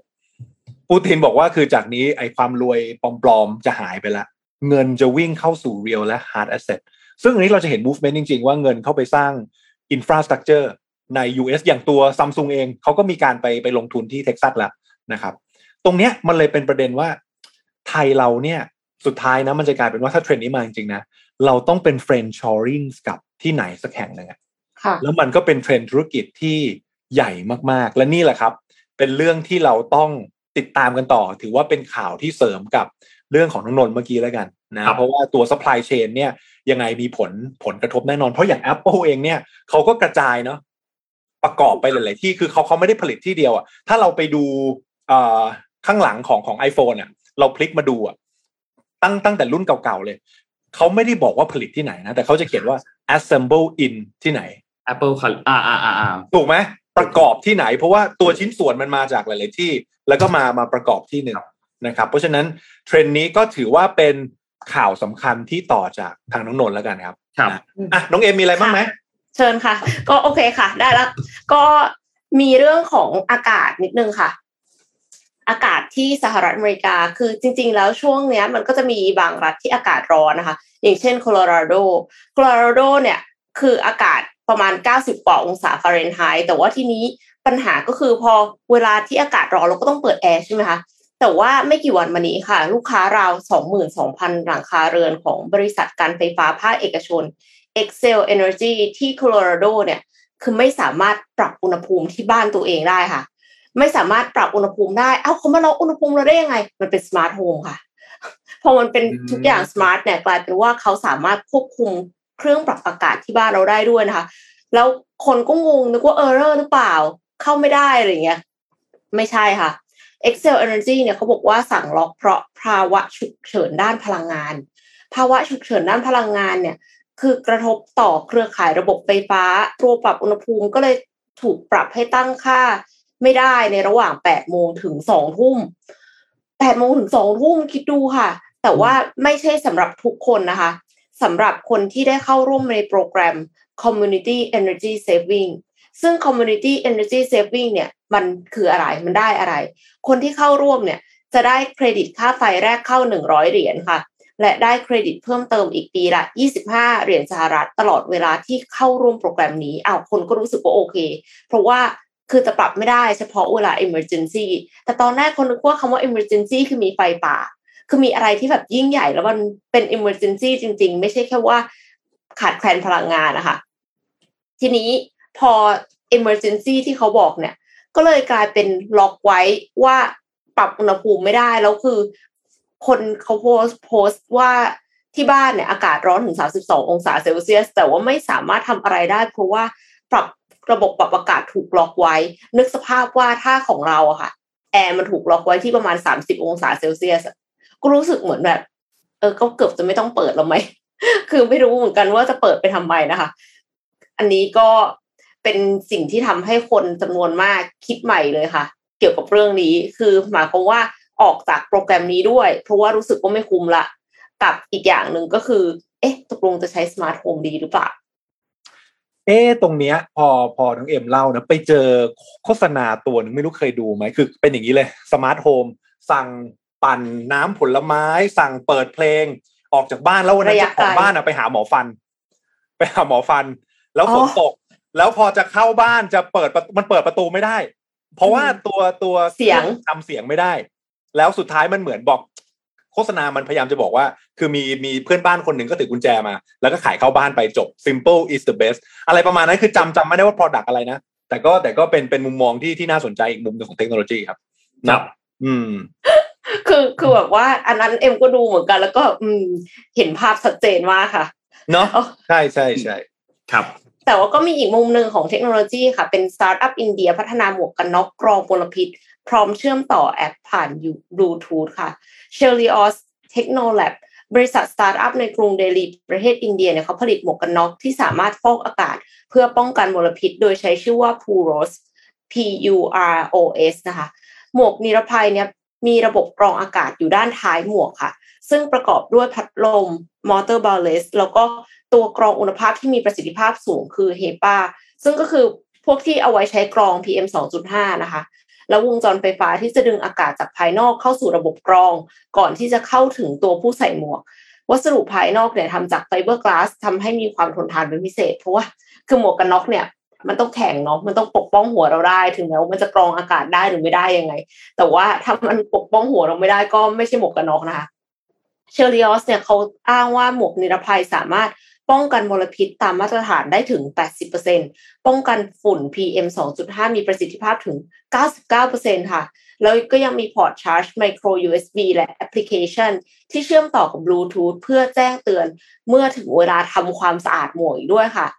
หมวกนิรภัยเนี่ยได้รับการจดทะเบียนสิทธิบัตรแล้วแล้ววางขายแล้วในอินเดียนะคะ ในราคา 56 เหรียญสหรัฐ หรือราว 2,050 บาท 2,050 บาทนี่แพงหรือไม่แพงอ่าต้องเทียบกับราคาหมวกกันน็อกปกติที่ขายที่อินเดียค่ะ อันนี้เนี่ยราคาประมาณ 4 เท่าของหมวกกันน็อกทั่วไปในอินเดีย ก็ไม่แน่ใจเหมือนกันนะคะว่า จะต้องเป็นกลุ่มคนที่ปกติแล้วขี่มอเตอร์ไซค์ไม่ใช่ขี่มอเตอร์ไซค์เพราะไม่มีเงินซื้อรถ แต่ขี่มอเตอร์ไซค์เพราะว่าอยากจะขี่มอเตอร์ไซค์แบบหมายถึงว่าซื้อมอเตอร์ไซค์คาราเปลาหรือเปล่า ถึงจะซื้อหมวกกันน็อกรุ่นนี้ แต่ว่าเอ็มคิดว่าถ้าเทียบกันกับประเทศที่อากาศอะมันมลภาวะสูงอะค่ะ มันก็คุ้มนะอืมกับการปกป้องสุขภาพของเราอะค่ะ อืม อินเดียนี่ถือว่าน่าน่าน่าสนใจมากนะครับ เพราะว่าอย่าง CEO คนใหม่ของ Starbucks ได้ข่าวนะ ก็เป็นคนอินเดียนะนะครับ Microsoft ก็เป็นคนอินเดียเยอะใช่ไหมมากอินเดียครับค่ะเออเป็นเป็นเป็นของอินเดียหมดเลย แล้วก็ตัวสภาพเศรษฐกิจเขาไม่รู้ได้ได้ได้ตามข่าวไหมนะครับ เศรษฐกิจอินเดียโตแซงหน้าสหราชอาณาจักรเรียบร้อยเป็นอันดับห้าของโลกแล้วนะโตขึ้นมาแล้วนะครับ เพราะฉะนั้นก็เลยคิดว่าเออเดี๋ยวปัจจัยเรื่องของอินเดียน่าน่าจะมีอะไรที่จะต้องตามต่อเพราะอย่างที่คุยเขาวที่แล้วไป คือประชากรวัยแรงงานเขาอะเยอะมากนะครับประชากรอินเดียนี่ตอนนี้ประมาณพันสี่ร้อยล้านคนนะเยอะมากจริงๆนะครับ แล้วก็เออเขาเป็นประเทศที่ ทุ่มเทให้กับการศึกษาเยอะค่ะมากๆนะครับ เพราะฉะนั้นก็เป็นการบอกเนาะว่าการศึกษาที่แบบเออมันเข้มข้นเนี่ยก็จะพาคนไปสู่ระดับผู้ผู้บริหารได้ง่ายครับน้องนนท์ครับ ครับนนท์พามาดูอันนี้ครับพี่พี่เป็กพี่เอ็มครับ คือเมื่อกี้เราพูดถึงเรื่องของเอ่อเทคโนโลยีใช่ไหมครับพี่เอ็มพูดถึงเรื่องของเทคโนโลยี แล้วก็จริงๆแล้วเนี่ยต้องบอกว่าปัจจุบันแล้วเนี่ย สี่ในห้าเปอร์เซ็นของบริษัทที่เป็นบริษัทที่มีมูลค่าสูงที่สุดในโลกเนี่ยเป็นบริษัทที่ทำธุรกิจด้านเทคโนโลยีนะครับ แล้วก็อืมบริษัทที่ลงทุนในนวัตกรรมเนี่ยจะมีมูลค่าสูงกว่าบริษัทที่ไม่มีถึง 30%หลังจากช่วงวิกฤตนะครับ ในไทยเนี่ยน่าเป็นห่วงครับ เพราะว่าไม่มีธุรกิจด้านเทคโนโลยีที่มาเน้นสร้างนวัตกรรม เยอะเท่าที่ควรนะครับจนทำให้เกือบทุกอุตสาหกรรมด้านเทคโนโลยีเนี่ยมันถูก disrupt จากต่างชาติหมดเลยจริง นะครับค่ะแต่ที่สำคัญก็คือขาดแรงงานที่มีทักษะสูงที่เอ่อเป็นทักษะที่สำคัญในการที่จะสร้างนวัตกรรมและพัฒนาประเทศนะครับ ทางด้าน Future Skill คิดว่าหลาย ๆ ท่านน่าจะรู้จักนะครับเป็นที่เป็นแพลตฟอร์มเรียนออนไลน์ เป็น EdTech Startup เนี่ยนะครับเขาเน้นในการเพิ่มทักษะแห่งอนาคตให้กับคนไทย รอบนี้เนี่ยเขาจับมือร่วมกับ สถาบันเทคโนโลยีพระจอมเกล้าเจ้าคุณทหารลาดกระบัง ไม่ต้องสงสัยว่าทำไมอ่านถูกนะครับ เพราะว่าจบจากที่นี่มานะครับ KMITL นะครับเขาก็เปิดตัว Class of Innovator ครับ ย่อของเขาคือ Coin C O I N นะครับเป็นแพลตฟอร์มเรียนออนไลน์นะครับ concept รอบนี้เนี่ยคือ practical innovation หรือแปลเป็นไทยก็คือนวัตกรรมที่มันทำได้จริงนะครับด้วยปัญหาที่นนพูดมาเมื่อกี้ มันสำคัญมากเลยที่ตอนนี้เราต้องมาเร่งสร้างทักษะกันนะครับ การคิดการสร้างการประยุกต์ใช้ในเรื่องของนวัตกรรมให้กับคนรุ่นใหม่ ก็เลยเกิดเป็น project อันนี้ขึ้นมานะครับ ก็รวมความถนัดของทางฝั่ง Future Skill และ KMITL เข้ามาด้วยกันนะครับเขามีการคัดเลือกทั้งผู้เชี่ยวชาญทั้งคณาจารย์ต่างๆ ที่เชี่ยวชาญด้านนวัตกรรม ด้านเทคโนโลยีของจากรากระบังเนี่ยนะครับ ร่วมกับการดีไซน์คอร์สจาก Future Skill ให้คนที่เป็นผู้เรียนเนี่ยเข้าถึงได้ง่าย นะครับ ก็น่าสนใจมากรอบนี้เนี่ยเขาเปิดตัวมาเนี่ยนะครับสี่หลักสูตรนะครับสำหรับทั้งคนทั่วไปแล้วก็นักศึกษานะครับแบ่งเป็นคอร์สที่นำมานวัตกรรมเนี่ยมาประยุกต์ใช้กับทักษะสำคัญต่างๆ ยกตัวอย่างครับ Creative Coding นะครับเป็นการสร้างงานศิลปะจากการเขียนโค้ดด้วยตัว JavaScript นะครับก็สอนโดยผู้เชี่ยวชาญจาก 42 Bangkok นะครับซึ่งเป็นสถาบันโปรแกรมเมอร์ระดับโลกนะครับภายใต้การดูแลของ KMITL นะครับแล้วก็จะมีคอร์สที่ปรับแนวคิดสร้างจุดขายขยายธุรกิจนะครับ innovative tools นะครับที่เอานวัตกรรมมาปรับใช้กับธุรกิจนะครับต่อยอดก็มีอาจารย์จากทางด้านของสจรหรือว่า KMITL เนี่ยมาร่วมถึง 4 ท่านนะครับโดยปัจจุบันเนี่ยเปิดให้เข้าเรียนได้แล้วนะครับทั้ง 2 หลักสูตรนะครับเข้าไปที่เว็บไซต์ได้เลยเดี๋ยวให้สมบูรณ์ทิ้งไว้ให้นะครับก็คือ coin futureskill co นะครับก็จะทยอยเปิดรับสมัครจนกว่าจะทบครบทุกหลักสูตรนะครับ ซึ่งเขาก็ตั้งเป้าเนี่ยพัฒนาคนไทยอย่างน้อยเนี่ยในช่วงนำร่องเนี่ยอย่างน้อยคือ 4,000 คนนะครับ แล้วก็หวังที่จะต่อยอดไปในคอร์สที่มันเพิ่มขึ้นใหญ่มากยิ่งขึ้นนะครับ และสามารถที่จะโอนหน่วยกิจได้ในอนาคตนะครับ ก็เป็นความร่วมมือที่น่าสนใจนะครับ และสำคัญมากๆด้วยนะครับพี่เอ็มน่าจะรู้ดีว่าเรื่องทักษะเรื่องอะไรต่าง ๆสำหรับเรื่องของการสร้างนวัตกรรมสร้างเทคโนโลยีในประเทศไทยเนี่ย น่าเป็นห่วงและสำคัญมากนะครับควรจะมีการพัฒนา skill นะครับและที่สำคัญคือเขามีข้อมูลอันนึงน่าสนใจมากคือ ปัจจุบันเนี่ย SME ไม่ถึง 1%จาก3ล้าน3ล้านกว่ารายนะครับ มีการใช้งานวิจัยและนวัตกรรมเข้ามาเปลี่ยนธุรกิจ เปลี่ยนแปลงธุรกิจนะครับ แค่หนึ่งเปอร์เซ็นไม่ถึงหนึ่งเปอร์เซ็นต์นั่นเองคือน้อยมาก น้อยมากๆน้อยมากๆเลยแทบจะไม่มีเลยด้วยซ้ำนะครับเขาก็เลยหวังเป็นอย่างยิ่งเลยครับ ว่า ตัว class of innovator ตัวนี้เนี่ยนะครับจะช่วยส่งเสริมทักษะให้กับทั้งเจ้าของธุรกิจ ทั้งผู้บริหารพนักงานนักศึกษาเพื่อสุดท้ายแล้วเนี่ยจะได้นำมาใช้ประโยชน์ได้จริงนะครับใครที่สนใจเรียนนะครับตัว class of innovator นะครับก็สมัครเรียนได้ที่ตัว coin futureskill co เนี่ยให้สมมูลทิ้งลิงก์ไว้ให้นะครับหรือว่าจะติดติดต่อไปทางที่ line at at futureskill ก็ได้เช่นเดียวกันนะครับก็ฝากไว้ด้วยครับ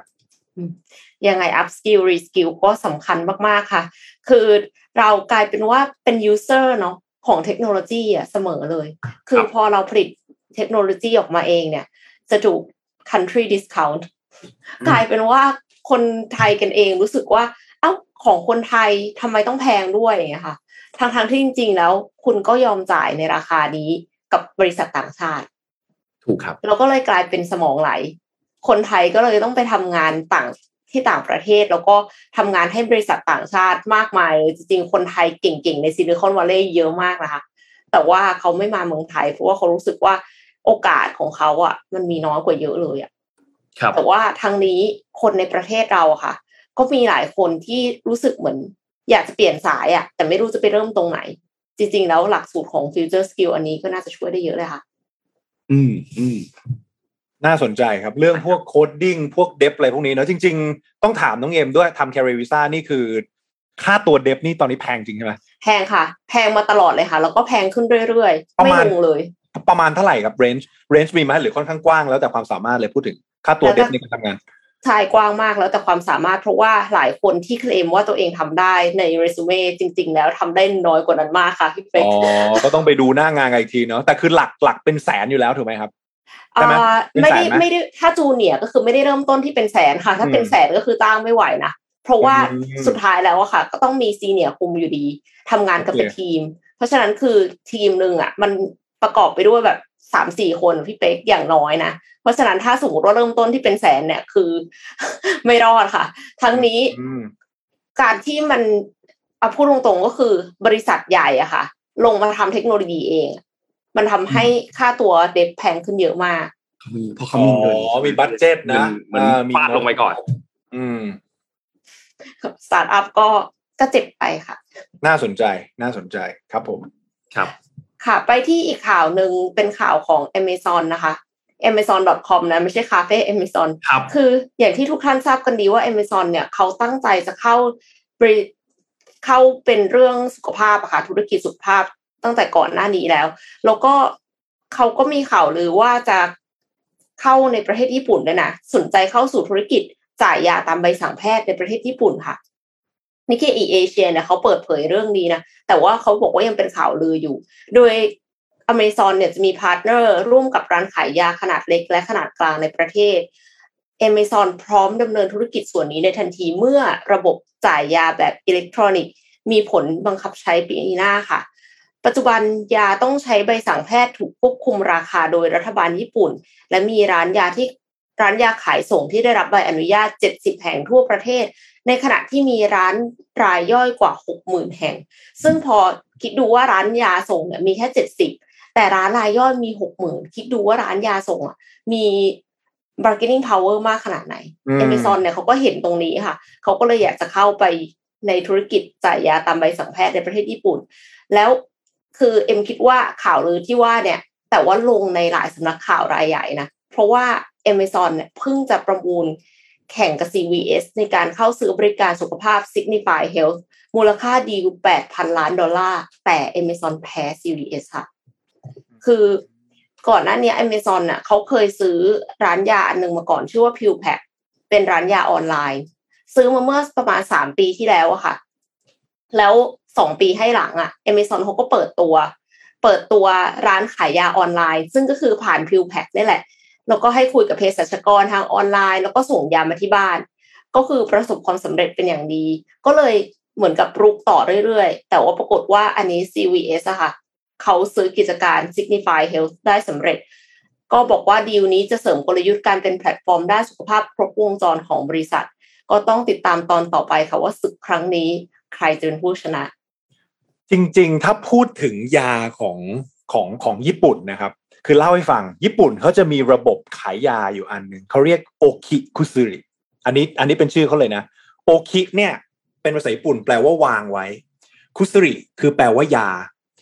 โมเดลในการขายยาของญี่ปุ่นดั้งเดิมนะครับ คือเซลล์ขายยาเนี่ยเขาจะเอาแพ็กเกจยาพวกยาสามัญประจำบ้านอะเอาไปทักตามบ้านเลย แล้วก็เหมือนไปคุยกับเจ้าของ แล้วก็บอก เอาแพ็คเนี้ยไปใช้ก่อน เอาเอาแพ็คนี้ไปใช้ก่อน โอคิคือแปลว่าวางไว้ถูกไหมเอายาวางไว้ก่อน แล้วผ่านไปประมาณเดือนหนึ่งใช้ใช้ยาเท่าไหร่ ใช้ยาเท่าไหร่ เดี๋ยวเซลล์ค่อยมาเก็บเงินอืมนี่คือโมเดลดั้งเดิมของเขา ซึ่งซึ่งมันต้องใช้ความไว้วางใจระหว่างลูกค้ากับคนขายสูงมากถูกไหมครับ เพราะลูกค้าเขาอาจจะแบบใช้หรือไม่ใช้หรือแบบมันมันยังไงก็ไม่รู้แล้วเซลล์ก็ไม่ได้ยัดเยียด แค่บอกกันเนี้ยผมมีแพ็กเกจเนี้ย เอาวางไว้ที่บ้านก่อน ถ้าเราปวดหัวปวดท้องเราก็หยิบไปใช้ทีละซองสองซองแล้วสิ้นเดือนค่อยมาเก็บตังค์ทีเดียวนะคืออันเนี้ยคือเป็นโมเดลแบบเก่าที่เขาขยายฐานลูกค้าได้มาเรื่อยๆ ก็เลยมองว่า วันเนี้ยครับมันมันเป็นมันเป็นคือโมเดลธุรกิจโอโอเคแน่นอน เรื่อง tech มันมาช่วยอะไรหลายอย่าง แต่ก็มันเหมือนในเรื่องเซลล์เรื่องการขายของเราสังเกตดีๆนะสุดท้ายเราก็อยากดิวกับคนน่ะอืมคืออยากคุยอะ ขอคุยหน่อย เออขอแบบ สร้างความสัมพันธ์หน่อยเพราะเชื่อว่าความความน่าเชื่อถืออย่างหนึ่งนะครับ หรือสายสิ่งสิ่งที่เทคทำไม่ได้คือสายสัมพันธ์ค่ะครับ เออมันเลยยังต้องมีคนเข้าไปในในกระบวนการนี้อยู่เพราะฉะนั้นก็เออถือเป็นถือเป็นประเด็นที่น่าสนครับ ถึงแม้ยักษ์ใหญ่จะเข้ามาเนาะอยู่ในฝั่งฝั่งต้นน้ำก็ตาม แต่ว่าลองดูครับว่าญี่ปุ่นเออมันน่าจะเป็นยังไงต่อ น่าสนใจครับน้องเอ็มเนาะญี่ปุ่นนี่ตอนนี้เงินอ่อน เงินเยนอ่อนมาก โอ้ทะลุเลยครับ ทะลุเลย เมื่อวานเลยอะวันก่อนเพิ่งคุยกับพี่ปิ๊กไปเนาะเพราะว่าตัว US มันมันมันค่อนข้างแข็งมากๆครับครับแข็งปีดขึ้นมาคือเป็นนิวไฮเนาะตอนนี้ครับประมาณร้อยสี่ขึ้นไปสูงสุดประมาณร้อยสี่สิบห้าเยนแต่เดี๋ยวให้ดูนะ อันนี้ตั้งตั้งสมมติฐานนะครับร้อยห้าสิบเยนต่อดอลลาร์เท่าไหร่ BOJ ออกมาแน่นอน เดี๋ยวดูเดี๋ยวดูว่าว่ามันน่าจะเป็นยังไง แต่ก็ประเด็นก็คือ จริง ๆเขาก็เขาก็ไม่ไม่ไม่ได้แคร์มากเรื่องเงินอ่อนเท่าไหร่แต่ถ้าเกิดมันไปแตะขนาด หนึ่งร้อยห้าสิบเยนนี่มันจะมีปัญหา แล้วลองสังเกตดีๆนะครับ ตอนเนี้ยค่าเงินทั่วโลกอะ มันเริ่มอ่อนแล้วดูนะอย่างอย่างของอะญี่ปุ่นเองนะครับ แล้วสัปดาห์ที่แล้วมีเรื่องของรูปีอินเดียนะ แล้วที่เป็นประเด็นนะ คือจีนครับ พวกเราลองสังเกตดูดีๆระบบ currency อะของฮ่องกงกับจีนอะเขาเขาเขาคืออย่างอย่างของจีนเนี่ยคือ fix fix rate ถูกไหมส่วนฮ่องกงเป็นเป็น float rate อยู่แล้ว แต่ว่ามันมันมี range ของเขา ในขณะที่ค่าเงินเยนค่าเงินปอนด์ค่าเงินยูโร มันเป็นเทรนด์ใหญ่ ๆ เห็นไหมครับเหมือนค่าเงินบาท พวกเนี้ยนโยบายการเงินต่างกัน เดี๋ยวไว้มีเวลาจะขยี้ให้ฟังว่านโยบายเรื่องของ currency นะนโยบายการเงินนะของจีนของฮ่องกงของไทยของยุโรปของอังกฤษมันต่างกันยังไงแล้วเรื่องนี้สำคัญมากในการยกย้ายเงินนะครับอืมอะวันนี้แปดโมงแล้วครับ อืมอืมแป๊บเดียวนะคุยกันแป๊บมาเดียวแวบเดียวแปดโมงแล้วนี่ยังมีข่าวให้อยากจะเล่าให้ทุกท่านฟังอีก เพียบเลย แต่ว่าเดี๋ยวไว้รอติดตามกันวันพรุ่งนี้ก็ได้แต่ขอพูดถึงเรื่องเรื่องที่อยากให้ทุกท่านดูกันนิดนึงก็คือสภาเมื่อวานนี้ครับอืมสุดท้ายแล้วเนี่ยก็รัฐสภาทั้งหมดก็มีการลงมติคว่ำตัวร่างแก้รัฐธรรมนูญที่จะตัดทั้งอำนาจสวที่ให้มีสิทธิ์เลือกนายกได้นะครับ ก็ถูกคว่ำทุกฉบับเลยนะครับ เมื่อวานนี้นะครับ ไม่ว่าจะเป็นตัวฉบับที่เสนอโดยใครก็ตามถูกถูกเอาไปว่าถูกคว่ำหมดสสเนี่ยโหวตได้เกินเสียงกึ่งหนึ่งแล้วแต่ว่าใน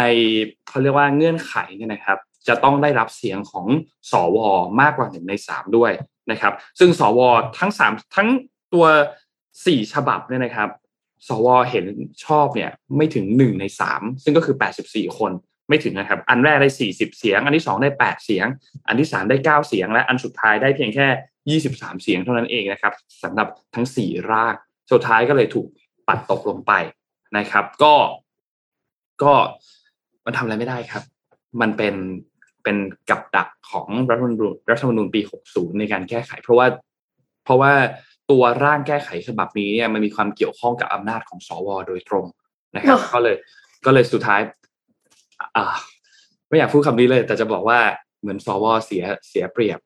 เขาก็เขาก็เลยไม่อยากที่จะโหวตให้ด้วยไหมอันนี้ก็เป็น question mark อันหนึ่งเนาะที่ก็ มันเป็นกับดักจริงๆครับสำหรับตัวรัฐธรรมนูญปี 60 ที่วางมาอย่างอย่างอย่างคนคนคิดสุดสุดสุดจริงครับฉบับนี้ฉบับนี้สุดสุดสุดสุดจริงๆนะครับ ก็อีกอันหนึงนะครับ ก็คือผลบอลเมื่อคืนนี้นะครับ ขอแสดงความเสียใจกับแฟนๆลิเวอร์พูลด้วยนะครับ เปิด เปิดตัวนัดแรกของยูฟาแชมเปี้ยนส์ลีกฤดูกาลนี้ก็แพ้นาโปลีไปคาเอ่อบ้านนะบ้านนาโปลีนะก็เขาชนะ 4-1 นะครับ แล้วก็บ a ย e r n มิวนิกกรุ๊ปออฟเดสเนี่ยก็ชนะครับ ชนะอินเตอร์มิลานไป 2-0 นะครับ เช่นเดียวกันกับทางด้านของบาร์เซโลนานะครับ ก็ชนะทางด้านวิกตอเรียพัลเซนนะครับ ไป5ประตูต่อหนึ่งนะครับวิกตอเรียนะครับที่ที่เป็นทีมเดียวที่หลุดเข้ามานะครับใน Group of Death อันนั้นนะครับ ที่เหลือก็จะ เป็นทีมอื่นๆครับที่แข่งไปเมื่อคืนนี้มีสเปอร์สเปอร์สชนะ 2-0 นะครับสปอร์ติ้งชนะไป 3-0แอตมาดริดชนะ 2-1 ชนะปอร์โตนะครับก็คลับบรูชชนะบาเยอร์เลเวอร์คูเซ่นหนึ่งศูนย์นะครับก็ประมาณนี้สำหรับผลบอลเมื่อคืนนี้เป็นเพียงแค่สัปดาห์แรกเท่านั้นสำหรับบอลยุโรปนะครับคืนนี้ก็จะมียูโรป้ามีบอลถ้วยยุโรปถ้วยอื่นๆ ที่จะเตะกันเหมือนกันนะครับ ก็รอติดตามกันไปนะครับ วันนี้น่าจะครบถ้วนครับค่ะพี่เป็กพี่เอ็มเอ้ยพี่ ถูกต้องแล้วครับพี่เป็กพี่เอ็มอ๋อพูดว่าพี่ปิ๊กทุกทีเลยจะพูดเห็นหน้าพี่เป็กปุ๊บจะพูดพี่ปิ๊กทุกทีเลยเออคล้ายๆกันเนาะอืมครับ วันนี้ก็ขอบคุณ SCB ครับ ผู้สนับสนุนแสนใจดีของเรานะครับ ขอบคุณ SCB มากๆนะครับ และขอบคุณดีน่าโทนิวครับน้ำเต้าหู้ออร์แกนิกหอมอร่อยดีกับสุขภาพให้คุณออร์แกนิกได้ทุกวันนะครับ และสุดท้ายขอบคุณท่านผู้ฟังทุกๆท่านด้วยครับ ที่ติดตาม Mission Daily Report นะครับก็ พบกันใหม่อีกครั้งหนึ่งวันพรุ่งนี้วันศุกร์นะครับ คิดว่ามีเรื่องน่าสนใจหลายเรื่องเลยล่ะที่จะมาเล่าให้ทุกท่านฟังนะครับ วันนี้เราสามคนลาไปก่อนครับ สวัสดีครับ สวัสดีครับค่ะ Mission Daily Report start your day with news you need to know